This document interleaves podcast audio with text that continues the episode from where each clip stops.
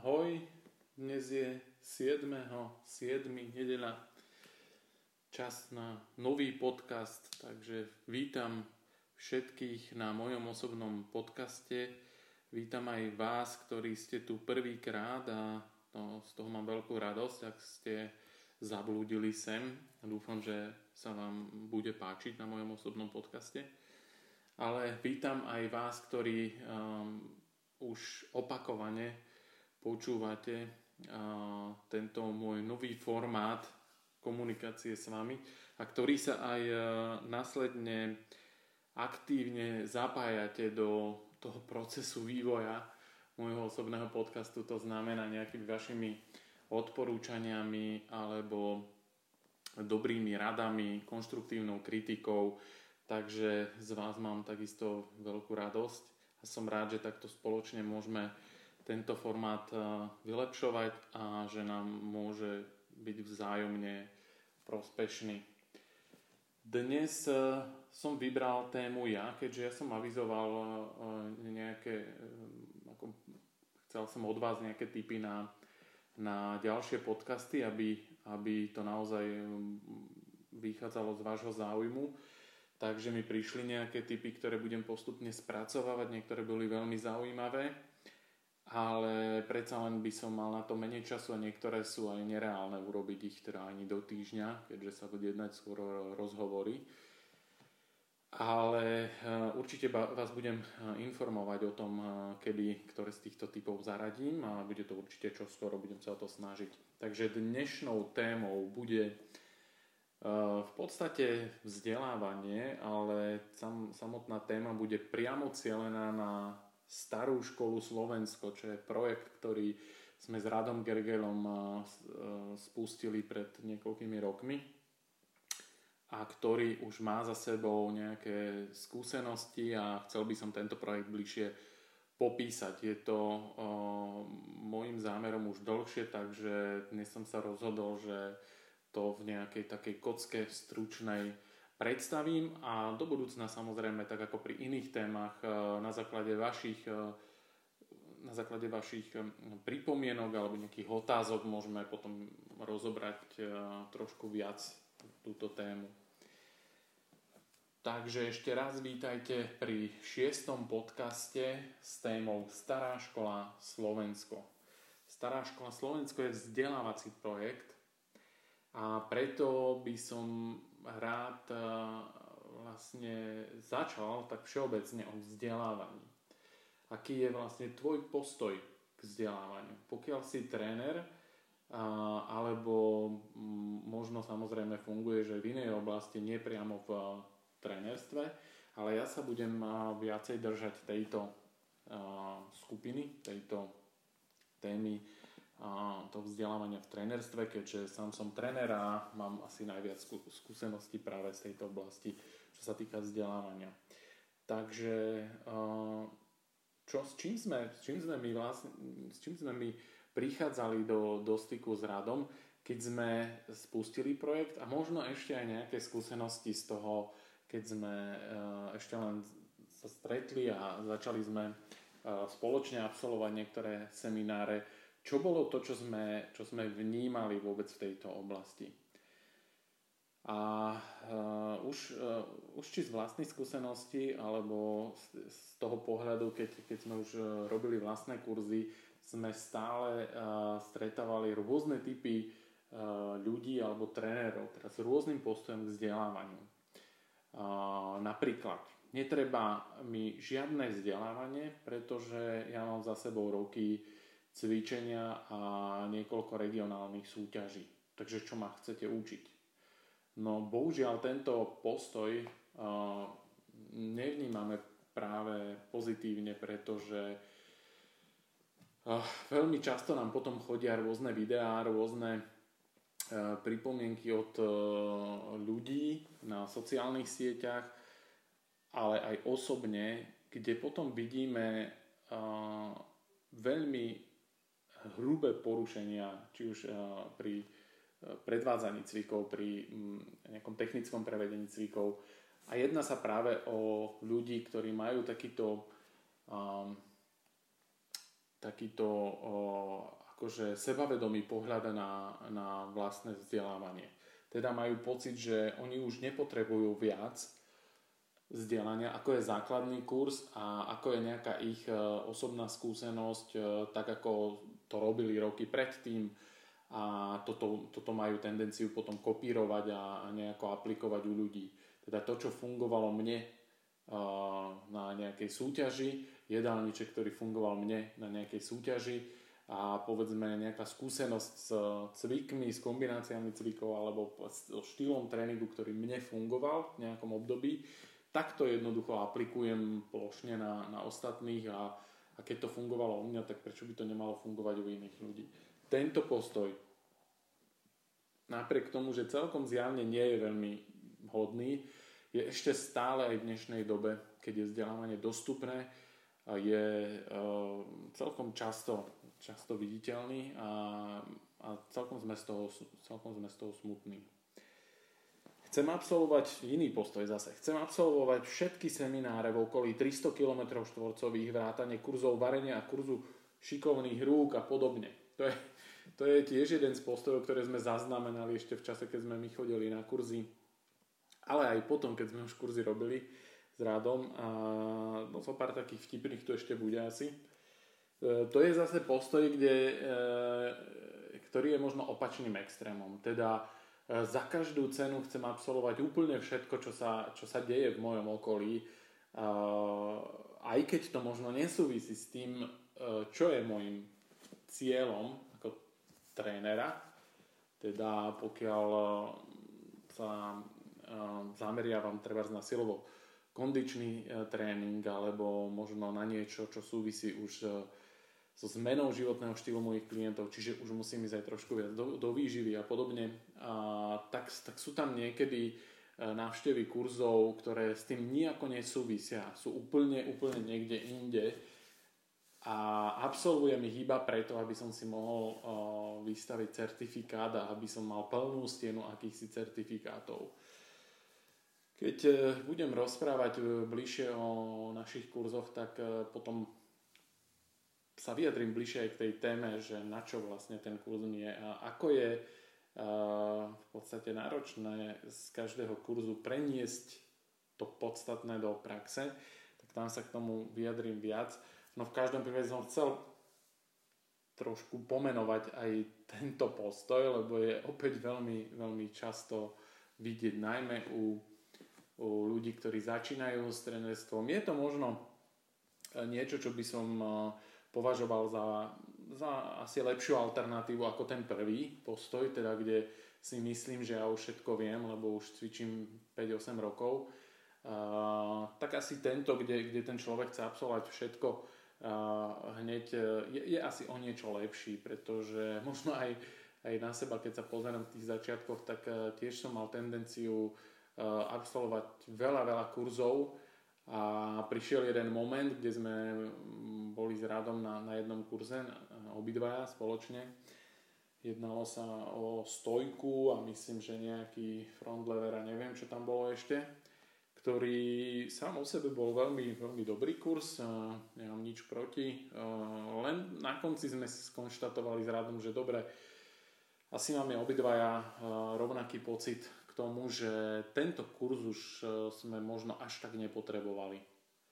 A vtedy niekde ja aspoň u seba datujem také nejaké pozornejšie rozhodovanie o tom, ktorý kurz mm, absolvujem do budúcna a pri ktorom sa možno rozhodnem, že dobre, tak tento nie, alebo aspoň zatiaľ uvidíme časom, aby som jednak šetril náklady, pretože to je zase tiež dôležité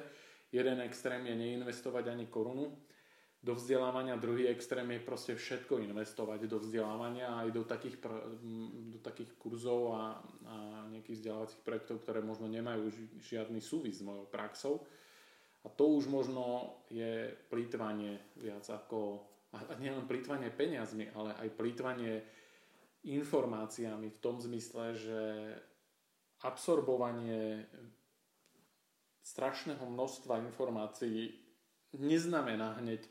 prenos do lepšej kvality mojej práce. Čiže to je možno jeden z postojov, ktorý, ktorý by som trošičku okresával radšej. Ďalší z postojov, ktoré sme registrovali, je jedno o aký kurz ide a či, so, či ho som schopný aplikovať do praxe, ale chcem ho mať prvý v meste, v regióne alebo dokonca na Slovensku a hlavne iba vtedy, ak dávajú nejaký certifikát. To, to nehovorím, že toto sme zažili nejak často, ale pamätám si pár prípadov, kedy, kedy to bolo až neuveriteľné, že, že čo niektorí boli ochotní um, obetovať, aby absolvovali nejaký kurz, ktorý bol prvý vtedy v, napríklad na Slovensku alebo v Čechách a výslovene hlavným kritérium toho človeka bolo, že musí ho absolvovať, pretože on chce byť prvý u seba, ktorý bude mať tento certifikát a okamžite ako bude mať, tak ho vystaví von na všetky sociálne siete, povie ja som prvý. Dávaj, dávaj si veľký pozor na kritéria, ktoré sám pre seba budeš uh, mať pri vzdelávaní alebo aj vôbec pri práci uh, na sebe, čo chceš dosiahnuť. Ak si Eh, od začiatku niekde podvedome na, na programu, že tvoje kritérium je byť iný ako ostatný napríklad, alebo byť prvý, ktorý bude čosi uh, mať, tak uh, nie som si úplne istý, či toto je práve kľúčové kritérium. Pretože veľmi ľahko sa ti môže stať, že, že vlezieš do, do projektov alebo, alebo budeš sa správať uh, v súlade s týmto kritériom a buď vyznieš ako idiot, alebo jednoducho urobíš pár krokov, ktoré budú proti možno vyššiemu zmyslu. Ak, ak, si, ak si predstavím, že ten úplne základný e, rozmer môjho povolania ako trénera, tak je to samozrejme pomôcť ľuďom dostať sa z bodu A do bodu B. Nech je ten bod A napríklad slabosť, bod B je sila, nech je ten bod A obezita, bod B je optimálne zloženie tela, nech je bod A strašná kondícia, bod B je povedzme priateľná kondícia a zdravie. Toto považujem asi za také hlavné kritérium. Ak ja si k tomu, samozrejme si to môžem nejako vyšperkovať, že mm, budem to robiť v niečom inak ako ostatní, dám tomu nejakú pridanú hodnotu, ale asi takmer od začiatku môjho, mojej práce ako trénera vnímam to, že som za, uh, zaznamenal takéto až dosť zretelné kritéria u, u niektorých trénerov, čo mu potom pripisovali všetko ostatné. Čiže akási objektivita tam zmizla pri posudzovaní nejakej situácie alebo pri posudzovaní uh, toho, či uh, je pre mňa daný, daný seminár vhodný alebo nevhodný. Ale hlavné kritérium bolo, že ja musím byť iný. Ja musím byť uh, niečím špeciálny. A teraz e, pokiaľ nebudem špeciálny, tak ja nebudem robiť danú vec, aj keď je prospešná možno pre mojich klientov. Neabsolvujem tento, te, tento kurz, pretože ten už e, tu má každý a to je dôležité pre mňa, či ho má každý a nie to, či ho ja práve pre svoju prax potrebujem. A zvolím si na základe tohto môjho podvedomého kritéria radšej nejaký kurz, kde budem prvý, hoci uh, je úplne na nič pre mňa a pre mojich klientov. Takže toto kritérium a tento postoj by som tiež radšej udržiaval pod kontrolou, pretože či už si myslíš, že to je vidieť alebo nie, ale naozaj je. A nie, nie je to práve dobrá vizitka. Seminár vyzerá dobre, ale je drahý. No tak tu už musíme možno viacej dať na to posúdenie individuálne toho človeka, lebo ja nechcem teraz tvrdiť, že ty máš ísť do úverov, aby si si uh, dovolil nejaký z tých uh, drahších seminárov. Určite platí, že uh, nie je priama úmera medzi cenou semináru a jeho hodnotou. Samozrejme môže byť veľa cenovo dostupných kurzov, ktoré môžu mať vysokú kvalitu alebo, alebo veľmi dobrý prenos do tvojej praxe No platí eh, veľmi často eh, aj to, že naozaj kvalitné semináre bohužiaľ sú aj eh, cenovo vyššie, na tom cenovo drahšie. Takže neplatí len jedna, jedna tá úmera. Samozrejme neplatí čím drahší, tým lepší, ale neplatí ani to čím lacnejší, tým lepší, alebo že stačí lacnejší za každú cenu. Nie. Proste môže sa stať, že nemáš na, na drahší, lepší seminár, to sa stať môže, ale v tom prípade by som neriešil to, či je mm, spravodlivé, že ten seminár je drahý, alebo či e, to je ob, e, oprávnená cena za tento seminár. To nie je tvojou úlohou. Tvojou úlohou je e, pracovať e, na sebe tak, aby si si mohol kvalitné vzdelanie dovoliť. A, ak, e, a to pracovať nielen v tom zmysle, že viac zarábať alebo podobne, ale napríklad hľadať, kde máš tie kde máš tie skulinky, ktoré, ktoré ti berú peniaze, kde ti unikajú peniaze iným smerom a ktoré by si mohol práve na vzdelanie využiť. Veľmi často je to iba otázkou priorít. A veľmi, veľmi často som za svoju prax uh, sa stretol s tým, že boli ľudia, ktorí proste jazdili na lepšom aute ako ja, mali určite vyššie príjmy ako ja a uh, rozhodovali sa inak s peniazmi nedovolili si alebo ne, rozhodovali sa, dokázali komentovať napríklad 20 centové rozdiely v vstupnom, keď som ešte robil vo fitku. a dokázali sa tam byť na tom, že o 20 centov musia viac zaplatiť za vstupné a pritom mali oveľa vyšší životný štandard ako, ako som mal ja alebo ako mali mnohí iní, ktorí proste na to fitko tie peniaze obetovali.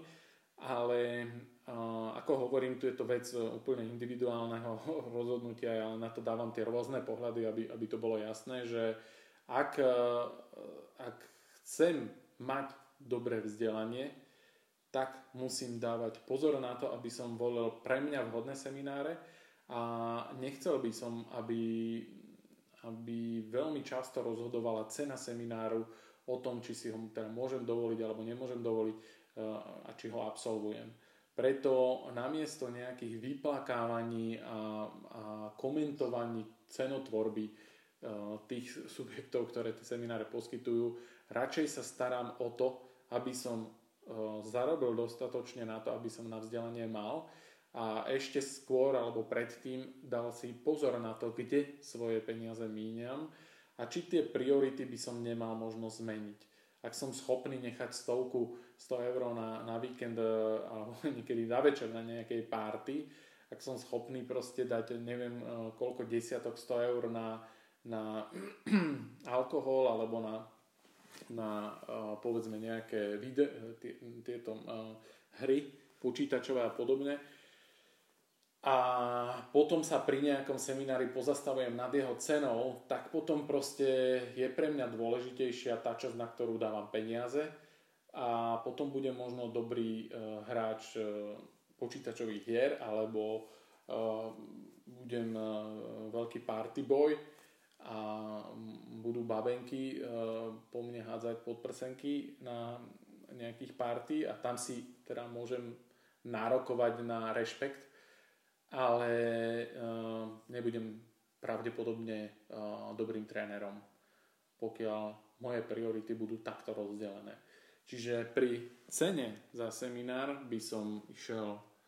cestou uh, sledovania si vlastných nákladov a zistím, že veľmi často ma zastavuje cena semináru a samozrejme snažil sa aj primerane nastaviť svoju cenotvorbu mojich, e, mojej e, hodnoty práce na to, aby som si mohol potom z toho odkladať na kurzy, na vzdelávanie, čo sa potom aj tak tým klientom vráti v podobe lepších informácií, možno, možno efektívnejšieho riadenia ich tréningu a podobne. Ten kurz je bomba, ale je ďaleko. Keby nebol až v Bratislave, keby nebol až v Košiciach, keby bol bližšie k Banskej Bystrici, keby nebolo sídlisko KVP tak ďaleko od južnej triedy, tak potom by to bolo iné, to by som, to by som išiel na to samozrejme. No pri, tejto, eh, pri tomto postoji my s Radom eh, proste krútime hlavami, lebo toto už naozaj nepochopím, ak eh, dospelý človek a tréner v dnešnej dobe dokáže mať s týmto problém to som sa musel napiť. Prečo? No, opäť je to samozrejme veľmi individuálne a každý človek si môže na to dať svoje kritérium a povedať si, že tak ja budem absolvovať naozaj len kurzy, ktoré sú tu na dostupné a nepôjdem ďalej a budem si šetriť čas, náklady na cestu a všetko, veď keď idem niekde mimo, musím tam dokonca bývať. Áno, musíš. Musím platiť za cestovné, áno, musíš platiť za cestovné. A častokrát aj tie semináre, ako sme pred chvíľou hovorili, môžu mať e, celkom vysokú cenu, áno, môžu mať. Takže neviem ti k tomu viac povedať, ako je, ako je možno príklad e, nás dvoch s Radom, ale nielen nás dvoch, ale dnes už je teda radiaktív nielen o Radovi, mne, Peťovi Podlesnom, ale už je to širšia komunita trénerov a ešte širší okruh trénerov z projektu Dobrý tréner, ktorí, ktorí sa majú podobný postoj k vzdelávaniu a veľmi často, ak zoberiem aspoň ten náš úzky okruh radioaktív koučov, proste absolvujú dlhé cesty za, za kurzami a za vzdelaním. A odliadnúť od toho, že to sú náklady na cestu, že to sú náklady a vysoké náklady na, na ubytovanie a na samozrejme samotný pobyt na tých miestach. My s Rádom sme napríklad boli spolu, myslím, že to bol rok 2016 a, alebo 15-16 myslím, kde sme boli na Training for Barriers u Martina Rooneyho v Dánsku a tam sme dokonca leteli z Budapešti. No celé, celá cesta bola proste vysoko nekomfortná. Už, e, už cesta z Košic do e, Budapešti bola e, pre nás komplikovaná, nekomfortná, skoro sme nestihli lietadlo, bol to stres so vstávaním ráno, s cestovaním, potom cesta lietadlom, ja som sa zaprisahával, že, že o tom raz potom poviem, keď e, mi niekto bude rozprávať o, o tom, že niekde musí cestovať z Košic do Bratislavy, či z Bratislavy do Košic a podobne, že je mu ďaleko. Keď e, ja neznášam cestu lietadlom, e, neviem kedy to prišlo, lebo moja prvá cesta lietadlom prebehla celkom v pohode, ale nejak neskôr som nadobudol taký pocit, že nemusím veľmi cestovať lietadlom No a ešte keď cestujete s Gergelom, ktorý má e, neviem koľko zoskokov a v lietadle pred štartom vám poradí, že neboj sa, veď všetky nehody alebo väčšina nehod lietadlom sa deje pri vzlete hore a pri, pri tom pristávaní. Tak neviem, či ste si tiež teraz pozreli na seba niekde do zrkadla, že to čo bolo teraz? tak to ja som si ako sa na ňo pozrel, to si ma akože upokojil teraz, že ideme zlietnúť hore a ty mi povie, že najviac nehod je pri vzlete a pri pristávaní, to sa mám akože teraz ukľudniť. No ale uh, on, on takisto nemá až tak rád uh, lietanie lietadlom, pokiaľ nemá na sebe padák, takže potom sme na tom celkom podobne. No ale toto všetko musíme absolvovať, pokiaľ chceme vzdelanie toho typu, ktoré sa tam proste nachádza. My sme sa rozhodli a, to, a tento seminár bol pre nás veľmi prospešný, dokonca nám pomohol trošku uh, si ujasniť smerovanie uh, vôbec uh, radioaktív a nášho spôsobu trénovania a prístupu k ľuďom, čiže bol to veľmi prospešný kurz, pre nás, ale museli sme obetovať ten diskomfort, tú nepríjemnosť toho, že nemáme radi lietanie a samozrejme náklady s tým spojené, ktorý, ktoré e, boli násobne vyššie, ako si môžeme predstaviť pri kurzoch, e, ktoré sa bežne robia na Slovensku alebo ktoré robíme my, my s Rádom. Preto um, nemáme nejaké veľké pochopenie pre, pre toto vyplakávanie vzdialenosti, pretože ako berieme to, že samozrejme, ak je to tvoje kritérium, no tak si, ehm, tak si OK, tak podľa toho konaj. Ale mm, skôr je, je to pre nás ako taký, taký náznak toho, že proste ten človek nevykročí ani z toho svojho,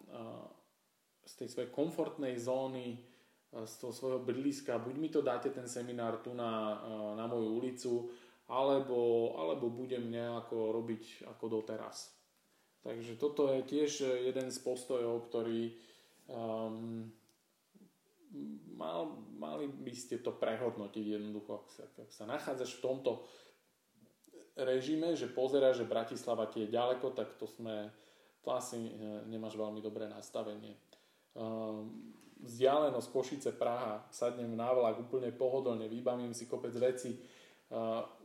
Košice, Bratislava, úplne bez problémov. Bratislava, Košice, to isté.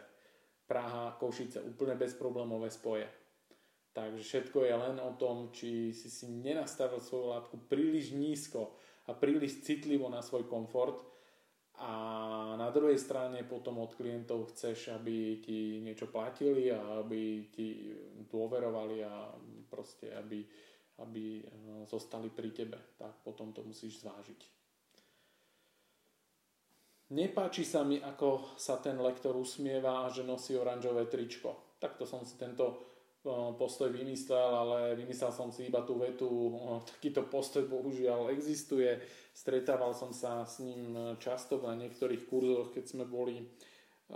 mimo Slovenska alebo aj, aj u nás na Slovensku. Vnímal som aj u seba rôzne pocity k lektorom, ktorí, alebo proste k ľuďom, ktorí nám prednášali alebo nejakým spôsobom viedli workshop, kurz isté, že nie sú uh, ku všetkým rovnaké sympatie. Uh,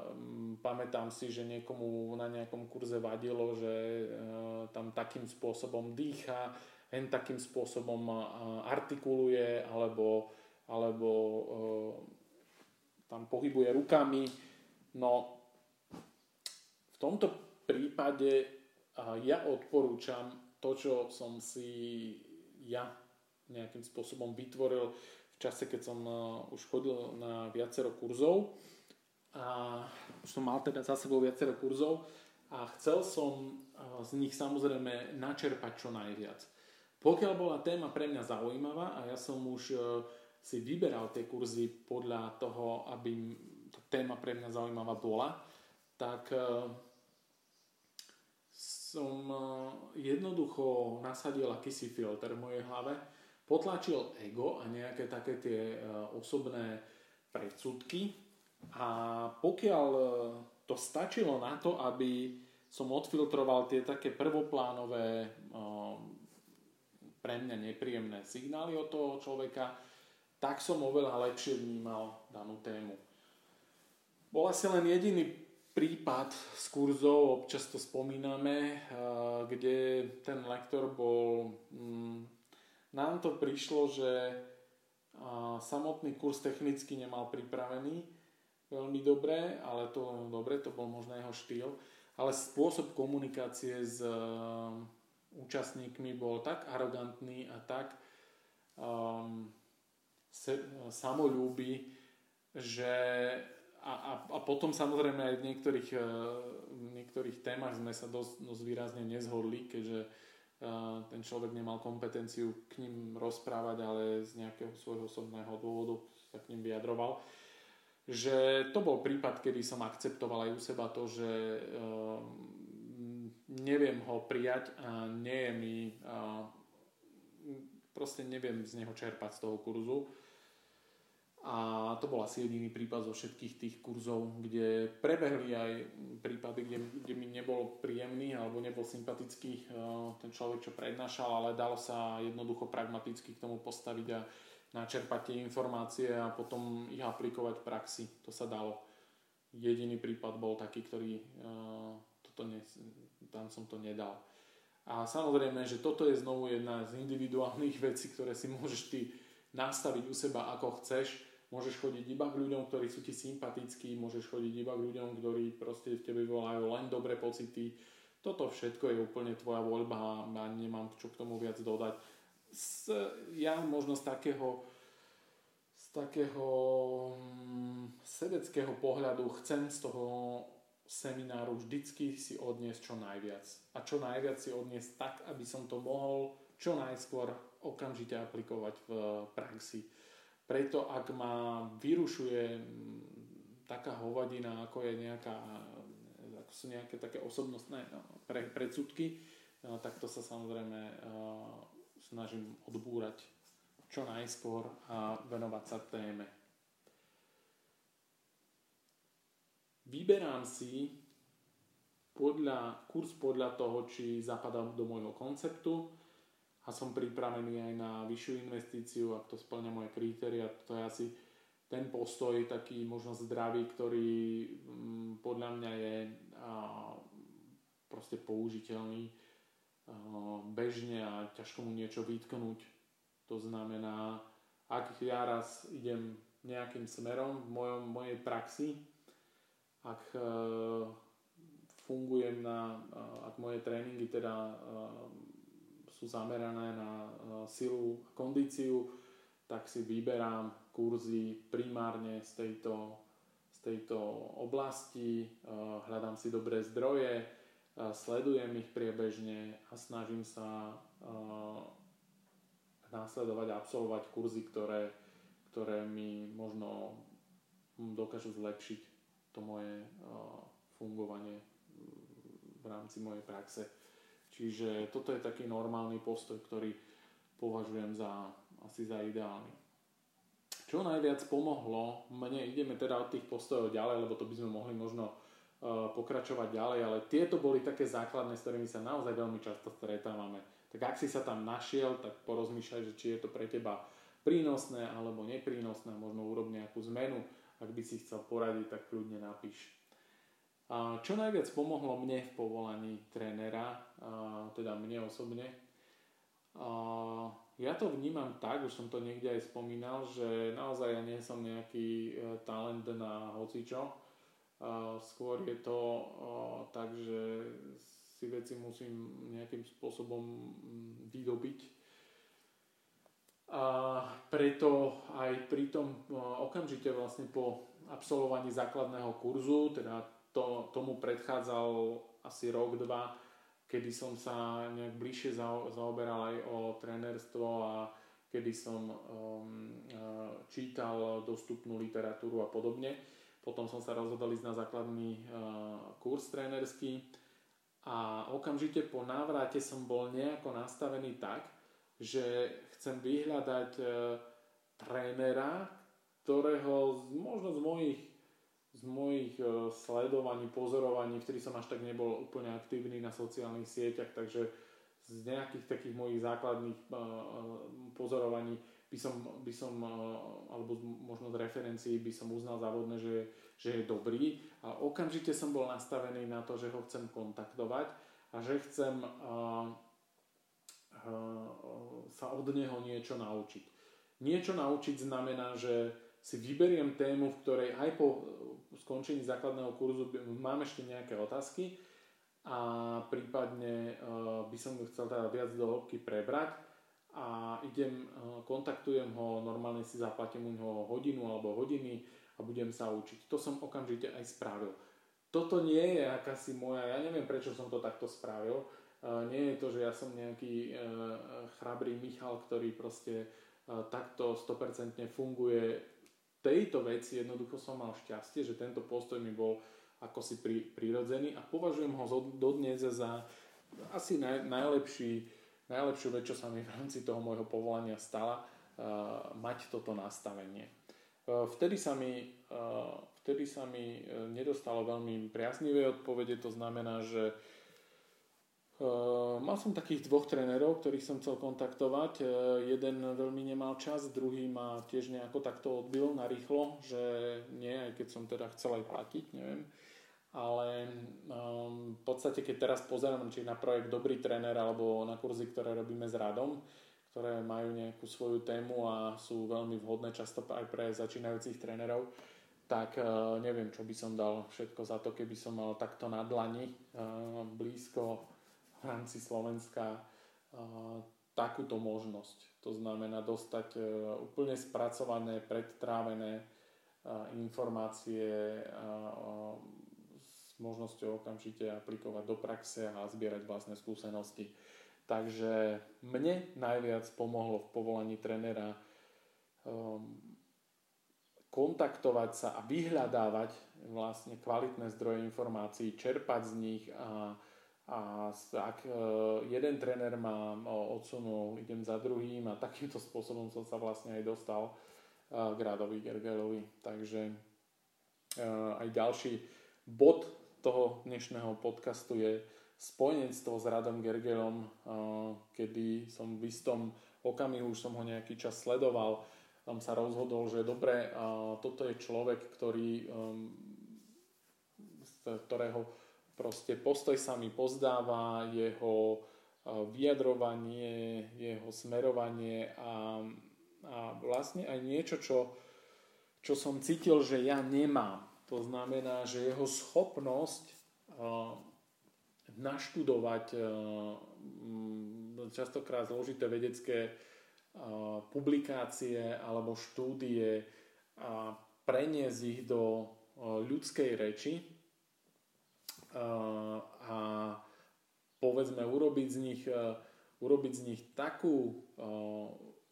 formu informácií, ktorú človek už dokáže uchopiť a použiť. Takže preto ja som vedel, že dobre, toto je nejaký ten veľký guru Rado, a ja som síce nejaký len tréner z Vranova, ale idem ja normálne za ním, idem ho navštíviť a uvidíme, čo z toho bude, ale budem určite sa snažiť e, načerpať e, od neho čo najviac. Vtedy mal e, edíciu tričiek nejakých, ktoré dal urobiť, takže to sme spojili aj s tým, že sme, som kúpil od neho tričko pre seba a pre Lenku vtedy bolo,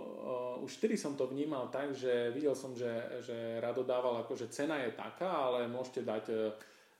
proste aj nejaký príspevok navyše, keď chcete, alebo nejako proste podporiť moju činnosť a my s Lenkou sme hneď si povedali, že určite tú cenu zaokrúhlime nahor a je nám jedno, že tie trička, koľko, že, by sme ich mohli mať lacnejšie, ale Chceli sme, lebo sme to vnímali tak, že e, robili naozaj rado veľmi dobrú robotu. Potom, potom keď sme sa už trošku spoznali, tak e, sme krútili hlavami nad e, niektorými postojmi in, iných ľudí, ktorí prišli, kúpili si od rada tričko a nechali si vydať pomaly 15 centov. Takže aj také postoje nás stretli, konkrétne rada vtedy v tom období. Ale vrátim sa k tomu nášmu spojenectvu. Vtedy som začal s ním e, konzultovať nejaké tréningy, rozprávať sa vôbec o spôsobe. On mi hovoril svoje názory, postoje a jednoducho sme si v týchto um, rozhovoroch uh, sadli, mali sme viaceré potom spoločné stretnutia, rozhovory na rôzne uh, témy, potom sme už absolvovali nejaké spoločné kurzy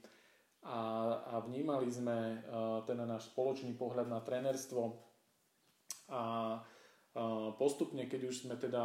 sa viac kamarátili a, a Rado chodil už potom aj ku mne do Vranova, mali sme spoločné tréningy, spoločné otužovanie a zase sme um, proste mali e, rozhovory na rôzne témy. Až, až tá spolupráca, alebo teda táto naše kamarátstvo prerastlo do toho, že sme si začali uvedomovať, že možno by sme vedeli tie naše skúsenosti a teda viac z, tej, z toho trenerstva a z práce s kettlebell a rado potom tie, to, to čo, v čom on je dobrý, že by sme to vedeli dať dokopy a, a niečo s tým spraviť. Keďže um, veľmi často sme sa stretávali s tým, že či už mne alebo Radovi uh, posielali ľudia rôzne videá, uh, to čo som hovoril aj na začiatku, um, kde, kde prevedenie tej techniky toho trénera alebo vôbec prístup trénera k tým s jeho klientom bol, bol častokrát katastrofálny. Takže uh, Rado je v tomto veľmi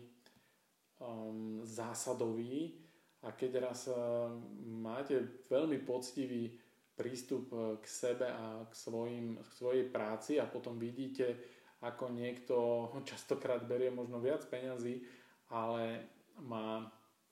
má úplne laxný prístup e, k práci a, a vôbec k vzdelávaniu a podobne a potom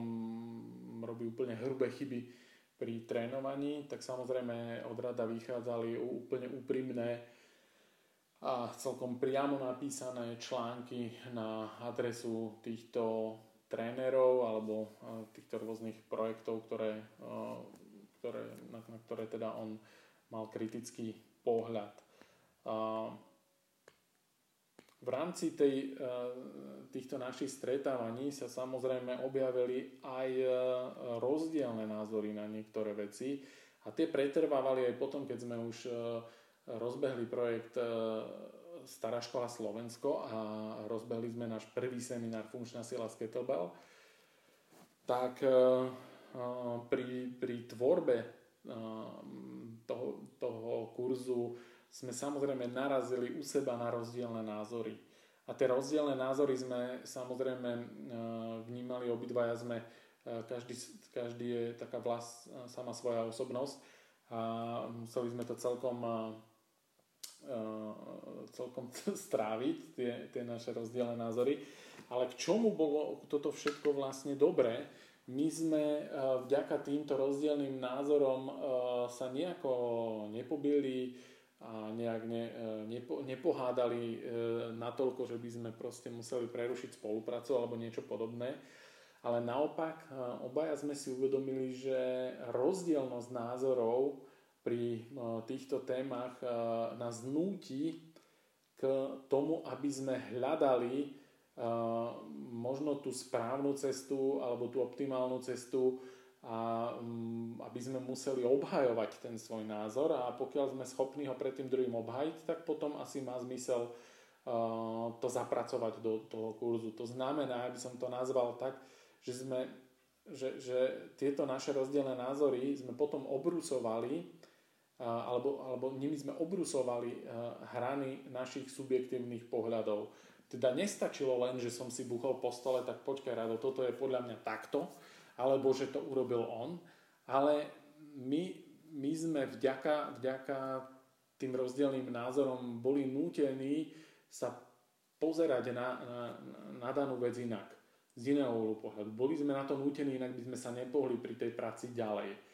A to myslím, že je obrovská devíza vôbec našej spolupráce a starej školy Slovensko, že v, aj v mnohých iných uh, projektoch v rámci to, uh, alebo v mnohých iných kurzoch v rámci tohto projektu uh, toto stále funguje. Teraz už v niektorých, pro, v niektorých kurzoch sú, sú podobne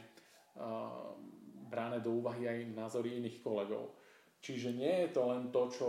proste, ako to rado vníma v rámci svojho uhla pohľadu, alebo ako, ako to ja vnímam, pretože ja uh, sa venujem kettlebell a teraz um, bude dôležitý iba tento môj názor. Nie. Práve rozdielnosť názorov uh, nás nútila pozerať sa na veci z rôznych uhlov pohľadu a prispôsobovať to tomu, uh, čo, čo je možno najbližšie k tej, k tej objektívnej pravde.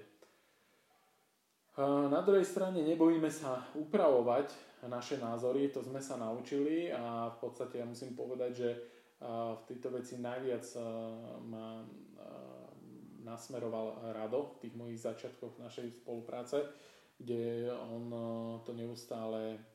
opakoval, kde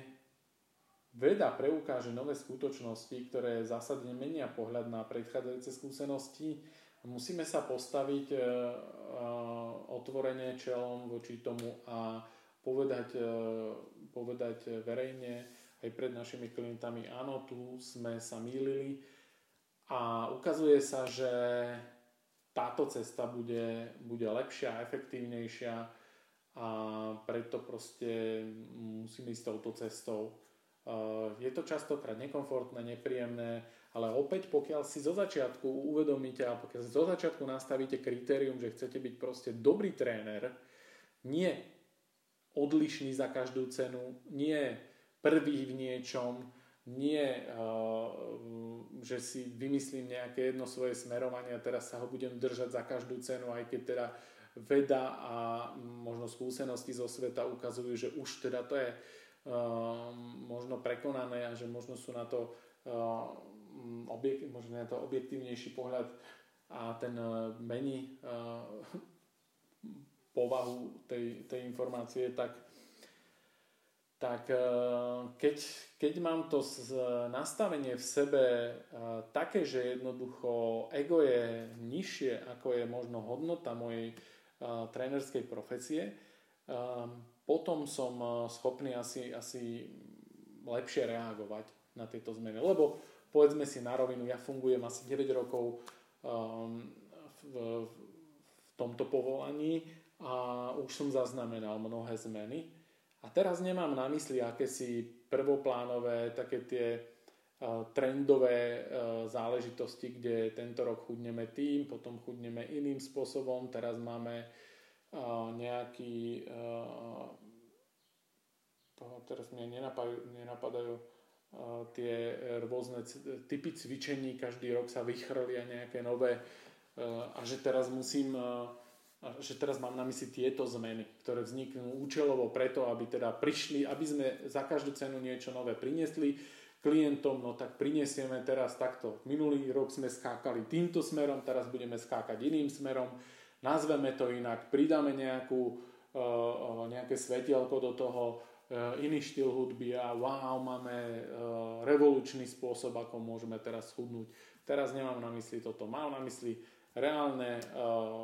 posuny v rámci vedy v oblasti výživy, v oblasti pohybu a podobne. Čiže eh, ak niečo také nastane, eh, u nás je jedno z hlavných kritérií, že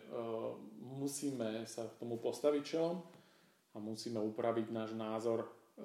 ak bol doteraz iný. Prečo teda vznikla stará škola Slovensko? my už sme dali ten podtitulok Stará škola, nový pohľad. Stará škola sa nám páči, už ten pojem je taký, že niečo staré, klasické, v proti, ako protipol voči tomu sú tie práve tie také za každú cenu nové trendy, ako som pred chvíľou spomínal, robíte 250 zbytočných pohybov v rámci nejakého eh, cvičenia, ale len aby to bolo strašne zábavné, len aby sme tak prvoplánovo udržali tých ľudí a stále niečo nové a rýchlo niečo nové a ešte som nezistil, či to funguje, ale už je to nové a poďme to predať. Tak eh, toto je taký ten nový trend a v, v, v protipole k tomu je, je tá stará škola kde, kde teda človek musel uh, zdvihnúť to železo, musel s tým odcvičiť a, a povedzme, uh, že to nejakým spôsobom už uh, je naozaj overené a, a funguje to. K tým novým trendom ešte mi napadá také prirovnanie, to je ako keď máte týždenník nejaký, sa rozhodnete robiť nejaký magazín, ktorý má, musí byť týždenne a vy tam proste potrebujete Eh, natrepať nejaké témy, aby to mohlo výjsť. A už po pár týždňoch alebo mesiacoch uh, sa vám celkom logicky vyčerpajú tie témy a už musíte vymýšľať úplne hovadiny, len aby ste proste zaplnili ten týždeň, aby niečo vyšlo. A do toho potrebujete dávať strašne silné titulky, aby to bolo čitateľné, aby ten človek to vôbec uh, rozklikol a otvoril a, a kadejaké veci začínate tam proste dávať, ktoré už možno um, strácajú na kvalite, možno už strácajú na zmysle, možno už sú tam kadejaké um, špekulantstva na to, aby vôbec ste proste mohli čosi tam dávať a aby to niekto otvoril a prečítal a za, začína to proste strácať na kvalite a už to len uh, je plnené, uh, aby to za každú cenu niečím naplnené bolo. A podobne je to s tými novými trendami. Je uh, veľmi veľa takých, uh, ktoré proste veľmi nedávajú ani zmysel a plňa jediný účel a teda uh, za každú cenu uh, dostať nejaké korunky od, od ľudí. Takže stará škola v tom dobrom uh, pohľade alebo z toho, toho nášho akože dobrého uhla pohľadu je, je proste vrátenie sa k základom a k nejakej takej e, fyzickej zdatnosti, poctivej a zmysluplnej. Nový pohľad znamená ale presne to, čo som pred chvíľou uh, hovoril o, o schopnosti uh, zmeniť pohľad na vec, ak sa jedná o, o to, že veda alebo proste vo svete sa ukáže, že, že uh, sú objektívne dôvody na to zmeniť prístup v nejakom tréningu alebo prístup v rámci výživy a podobne. Čiže ten nový pohľad má do tej starej školy priniesť e, to dobré e, z tej dnešnej doby. To dobré je to, že dnes už naozaj vieme robiť, e, vieme, vieme rozlišiť, ktoré štúdie napríklad majú slušnú výpovednú hodnotu, ktoré nie sú účelové, ktoré nie sú možno len niekým zaplatené, aby, aby potvrdili čosi, čo chcem, aby potvrdili. Vieme už dneska dať dokopy za tie roky metaanalýzy rôznych štúdií a teraz z toho e, vytvoriť nejakú informáciu, ktorá má oveľa vyššiu výpovednú hodnotu, než keď sme to možno e, posudzovali len z nejakého e, výseku informácií. Čiže toto sú objektívne dôvody, pretože ten, tá nová doba prináša aj niečo dobré preto to spojenie stará škola, nový pohľad. Ak by sme sa pozerali, zostali zavesení iba na starej škole, tak kopec tých starých vecí, ktoré sa robili, nie sú správne, nie sú dobré. To je jedno, že tak sme to robili, že čím širší úchop na zhyby budeš mať, tým širší chrbát si urobíš. To je predsa blbosť. je to nezmysel, dnes to vieme a preto to nepotrebujem prenášať zo starej školy a robiť dookola tie isté chyby. Keď urobíš tisíc brúšákov, tak vtedy budeš mať uh, super brucho. Tak keď sa to niekedy v minulosti robilo, dobre, dnes vieme dosť o tom, ako chrbtica vyzerá, akú má štruktúru a ktorým pohybom je lepšie sa vyhýbať a preto risk versus benefit, uh, risk pri brúšakoch je vyšší než benefit z nich. Odpadáva tento cvik z repertoáru.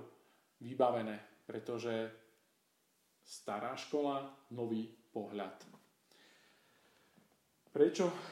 teda vznikla? Ako samozrejme už som spomínal, že uh, odznelo veľa kritických uh, príspevkov a článkov, uh, jak z mojej strany v začiatkoch, tak uh, aj uh, veľmi často z radovej strany, keďže on toto vníma veľmi citlivo a,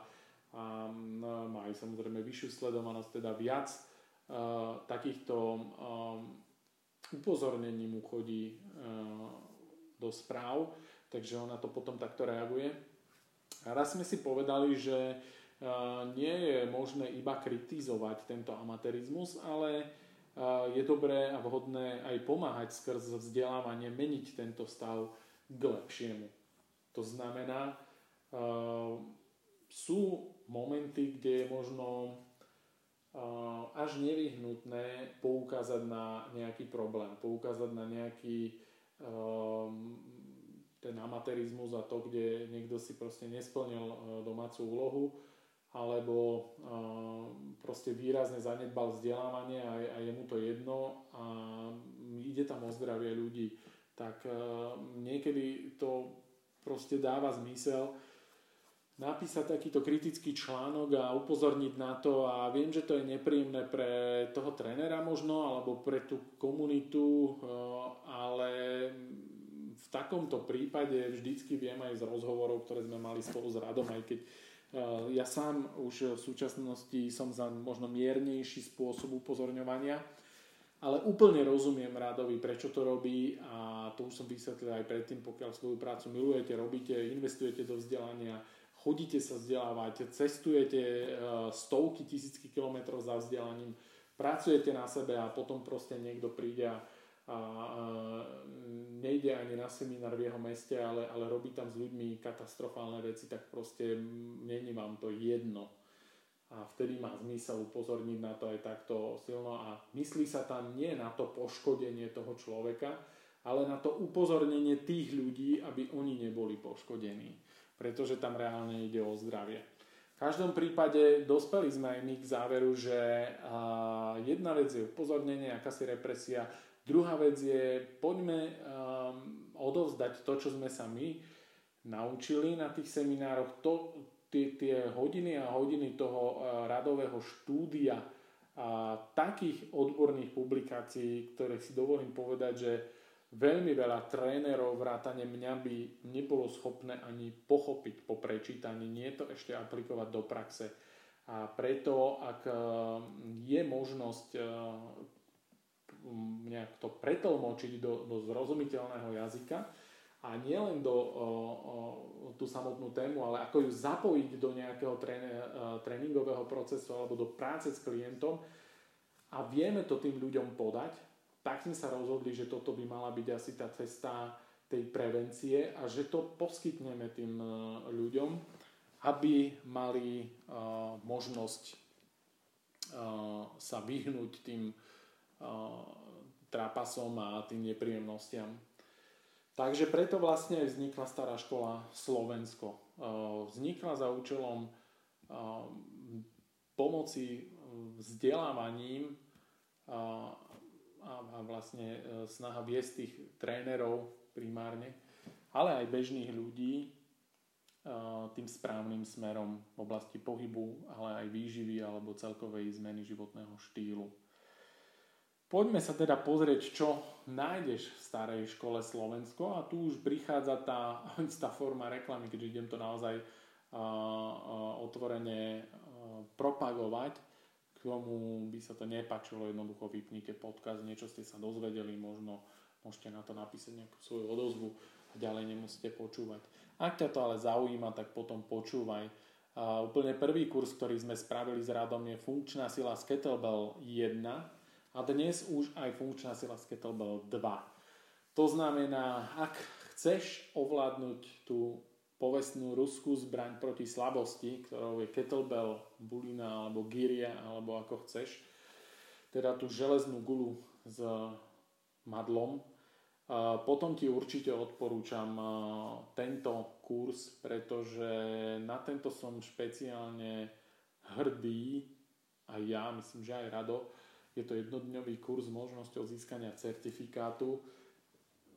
pretože je tro, trošku sa líši od uh, kurzov s podobným zameraním, aj keď takých je dnes uh, dosť a aj sú vo vysokej kvalite. Uh, rozdiel je v tom, že uh, teda obsahuje aj uh, istú teoretickú časť, najmä jednotka, dvojka je už výlučne praktická časť a pokračuje sa tam vlastne v pokročilejších cvíkoch z kettlebell ale v tej jednotke je uh, špeciálne uh, tá, tá jednotka je robená tak, že naozaj úplne hocikdo, aj začiatočník, tréner, aj ľudia, ktorí nie sú tréneri, uh, môžu veľa získať, pretože je tam teoretická časť, ktorá sa venuje nielen samotným cvikom, ktoré obsahuje tento kurz, ale mechanizmu vzniku zranení a takej tej nevyhnutnej základnej teórii ktorú by mal každý človek, ktorý chce sa venovať nejakému uh, silovému alebo proste posilňovaciemu tréningu, nejakému pohybu uh, absolvovať. A bude, bude veľmi, veľmi dobre nastavený na to, že čo má robiť ďalej. Čiže tento kurz uh, je špecifický tým a potom má ešte jednu zvláštnosť, že on nekončí uh, v daný deň, kedy sa koná to znamená, prejdeš si teóriou, prejdeš praxou a ten kurz neskončil, ty si nedostal certifikát. Certifikát dostaneš až vtedy, keď preukážeš neskôr, teda mm, ten kurz pokračuje tým, že ty mi pošleš video, ja kontrolujem tvoju techniku, dostávaš spätnú väzbu, opravuješ si chyby, opäť pošleš video, prípadne prídeš na osobnú konzultáciu, to máš stále v cene kurzu opravíme zase nejaké detaily a nastavím ťa až do momentu, kedy si schopný dané cviky používať v rámci tréningu. Čím chcem povedať, pokiaľ ja ti len ukážem, že tieto cviky sa takto robia, ty si to raz vyskúšaš, to ešte neznamená, že si pripravený ich nasadiť do tréningu. Ten pohybový vzor je veľmi často uh, uh, náročný a no, ty ho nechytíš za, za pár hodín, a potrebuješ tomu venovať ešte nejaký čas po kurze, možno pár dní až týždňov, u niekoho dokonca mesiacov a to už záleží individuálne od toho, aj tomu času venuješ. No my ti dávame šancu uh, vyžmýkať nás ešte dlho po kurze aby si naozaj dosiahol úroveň tých cvikov do takej miery, že si schopný ich používať pod vysokou intenzitou a pod vyššou váhou. To znamená, že ak je tvojim cieľom z kurzu čo najviac získať do praxe, tak potom je to presne uh, tento formát. Pretože ty od nás nedostaneš certifikát, pokiaľ toto proste nepreukážeš. A to je z môjho pohľadu asi najvyšší benefit tohto kurzu. Takže um, to je funkčná sila z kettlebell jednotka, dvojka sa teda, ako som hovoril, venuje už iba praxi. Uh, prednosť tam majú samozrejme ľudia, ktorí majú certifikát od nás z funkčnej sily z kettlebell jednotky. Teda viem, že ovládajú tie základné cviky, z ktorých sa potom mnohé uh, ďalšie odvíjajú alebo potrebujú tento základ. Takže tí majú prednosť. Ak by eh, si sa chcel prihlásiť na tú dvojku, eh, musíš, eh, a nemáš absolvovanú jednotku a nemáš certifikát z jednotky, musíš u mňa preukázať, že ovládaš cviky, ktoré sú nevyhnutné pre tú, ako základ pre tú dvojku. Potom je tu ďalší kurz, ktorý si mm, pripravil Rado, je to skutočná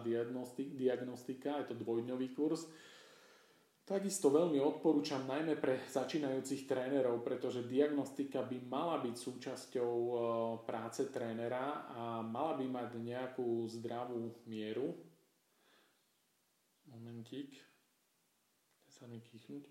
Mala by mať nejakú zdravú mieru. To znamená, treba si stále uvedomiť, že kde je ešte hranica toho, že ja som tréner a kde je hranica toho, že toto už by mal riešiť nejaký fyzioterapeut.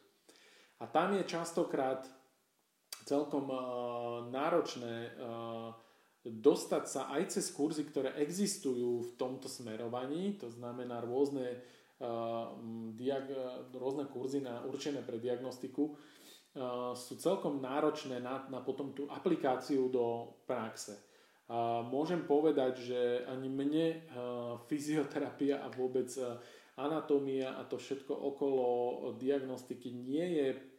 blízke nie je to niečo, čo je pre mňa ako si také prirodzené a mm, čo, čo mi úplne sedí. Uh, robiť to musím, pretože som členom týmu Radioaktív a tam je to uh, povinné a musíme tú diagnostiku robiť v rámci uh, úvodnej hodiny pred pohybovou prípravkou a samozrejme, že to dáva zmysel. V čom mám ale výhodu oproti iným, začína, oproti iným trénerom, ktorí možno začínajú alebo možno aj dlhšie fungujú, ale, ale tento koncept nemali vo, svojom, vo svojej práci, teda že robili nejakú diagnostiku, že naozaj Rado má veľmi veľa naštudované z tejto témy od top svetových e, fyzioterapeutov alebo ľudí, ktorí teda sa tomu venujú e, desiatky rokov a sú v tejto oblasti e, vlastne na, na najvyššej úrovni a hlavne dokázal to dať zase do takej uh, ľudskej uh, zrozumiteľnej reči. Čiže ako keby vám predtrávil ten uh, kurz a tú tému do takej úrovne, že naozaj po absolvovaní toho kurzu si schopný to potom aplikovať u seba v rámci svojej praxe. Uh, potom je tu pohybová prípravka jednotka, dvojka, to je kurz, ktorý sme, ktorý sme teda ešte úplne nespustili, ale je viac menej pripravený a vieme ho, o, vieme ho teda o, rozbehnúť a vieme ho spustiť e, s tým, že to je naozaj niečo, čo je veľmi vhodné pre e, začínajúcich trénerov, ale aj pre ľudí, ktorí sa rozhodnú, že áno, ja by som raz v živote chcel Eh, trénovať samostatne, nepotrebujem k tomu neustále hľadať trénerov a jednoducho chcem vedieť, ako mám cvičiť, chcem sa vyhnúť tým, tým základným chybám a chcem eh, cvičiť tak, aby ma z toho potom nebolal chrbát. Takže to je to, čo by som odporúčal úplne. Projekt Dobrý tréner to je ročné vzdelávanie a eh, tomu sa venuje rado. Momentálne myslím, že je ten projekt obsadený a prebieha ale určite stojí za to si naštudovať, naštudovať že aké sú tam nejaké kritéria, ako to funguje a kto to myslí s trénovaním vážne, tak toto je možno jedna z prvých volieb, ktoré by mal absolvovať. A posledne zatiaľ z tém, ktoré sa pripravujú, tento kurz sa pripravuje a je to, bude to môj kurz, je trvalá premena, o ktorom som už e, niečo hovoril a aj v predchádzajúcom podcaste, takže to bude takisto pod starou školou Slovensko. OK, blížime sa k záveru. Myslím, že som veľa vecí e, popísal, ktoré som chcel vo všeobecnosti k prístupu vzdelávania a takisto k predstaveniu starej školy, k tomu, prečo vznikla vôbec, aké je za, za nami to pozadie. Bližšie si môžete pozrieť aj na stránke www.staraškolaslovensko.sk, aké máme vzdelanostné pozadie, čiže čo je za radom, čím sme si prešli v praxi. E, mnohí viete, že Rado je bývalý člen špeciálnych jednotiek a veľa takých tých postojov má aj z tejto oblasti, má veľmi veľa naštudované v oblasti anatómie, e, v oblasti chrbtice a vôbec e, silovo-kondičného tréningu. Je to naozaj taká encyklopédia, ale s prenosom do praxe ja mám teda, som inštruktorom SFG 2, kettlebell inštruktor organizácie Strong First, to je taká moja najsilnejšia kvalifikácia. Samozrejme, mnohé kurzy máme absolvované spoločne s radom a hlavne v rámci projektu Radioaktív interného vzdelávania máme pravidelné mesačné vzdelávanie, kde zdieľame informácie z kurzov, ktoré absolvoval e, Rado alebo e, naši ľudia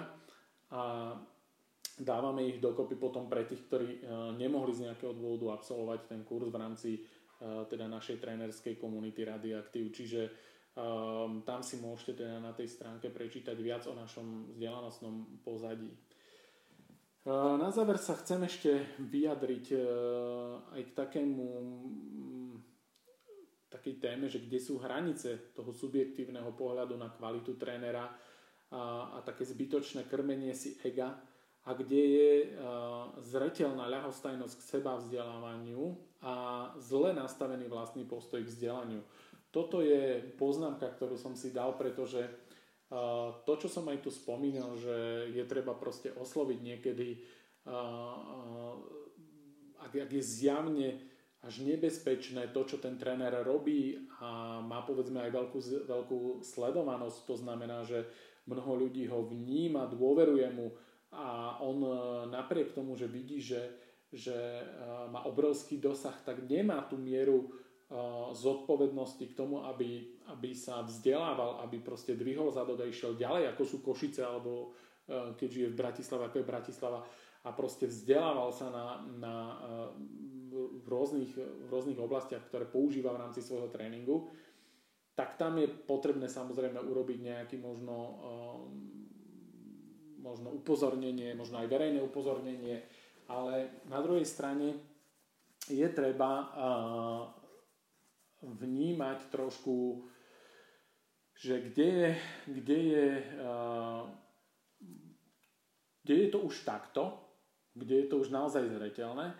a kde je to iba možno to, že, eh, alebo občas vnímam aj to, že niekedy upozorňujeme úplne hocikoho na hocičo, je tam nejaká drobná chyba, možno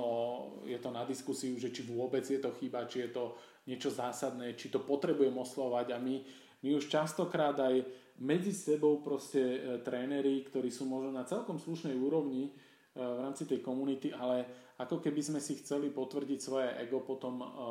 za každú cenu každého kritizujeme a ten urobil toľko, dal hentenu toľko opakovaní a veda hovorí, že stačí toľko, to je šarlatán. To sú už proste nezmysly a myslím, že my teraz, teraz idem nám sypať popol na hlavu. My by sme mali byť schopní toho zdravého úsudku. Kedy dáva zmysel kritika, kedy dáva zmysel verejná kritika mať okamžite k dispozícii pomocnú ruku. Ak teda niekoho kritizujem, dobre, viem prečo ťa kritizujem, tu je ten dôvod, preto som to urobil verejne a ak to neurobím verejne, tak neurobím to verejne, ale potom príď a poďme si to rozdiskutovať možno neverejne sami, aby si pochopil môj pohľad, prečo som takto rozhorčený nad tým, čo robíš. Ale mať tú schopnosť posúdiť, že či naozaj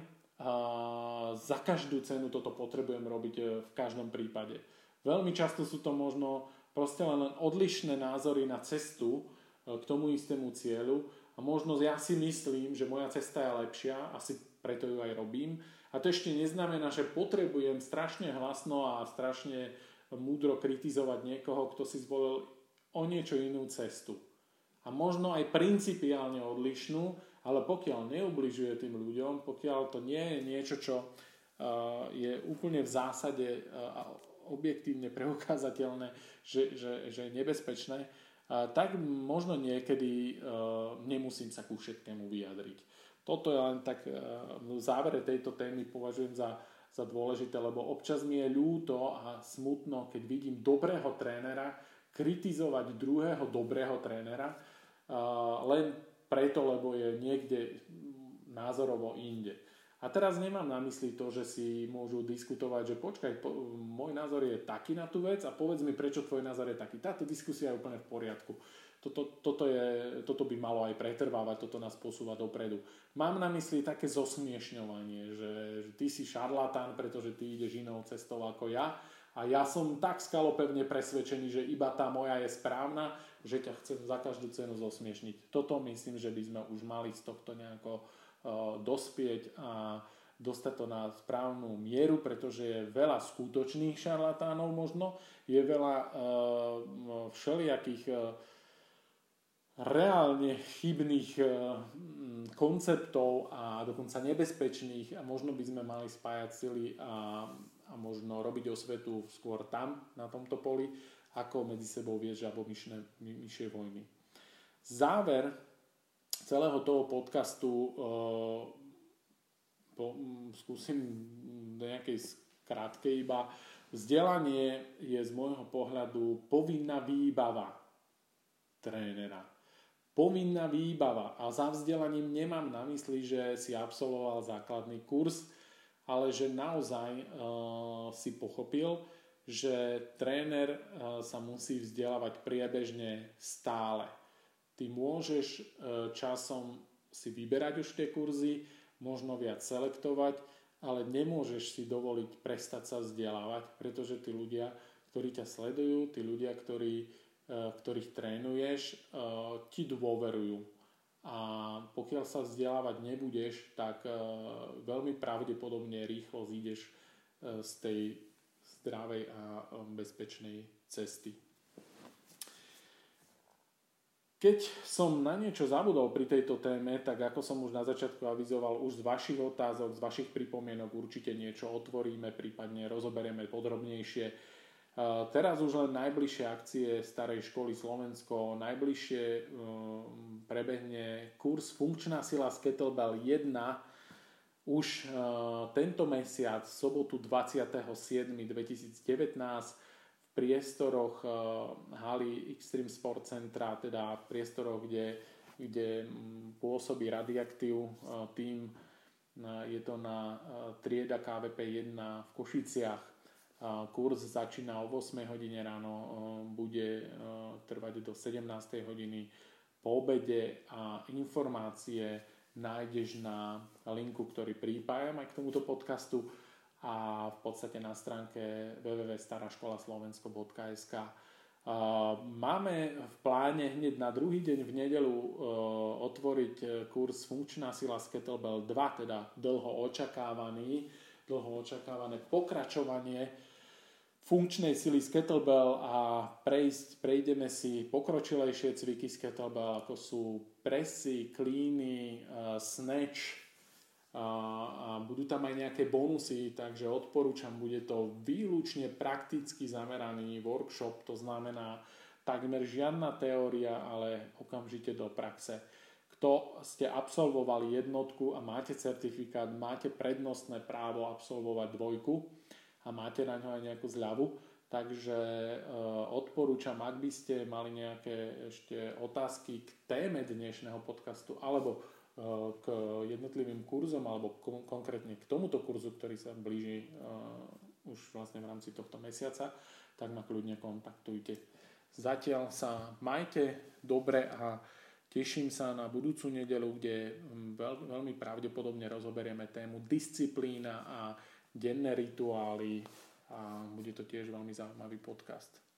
Čaute.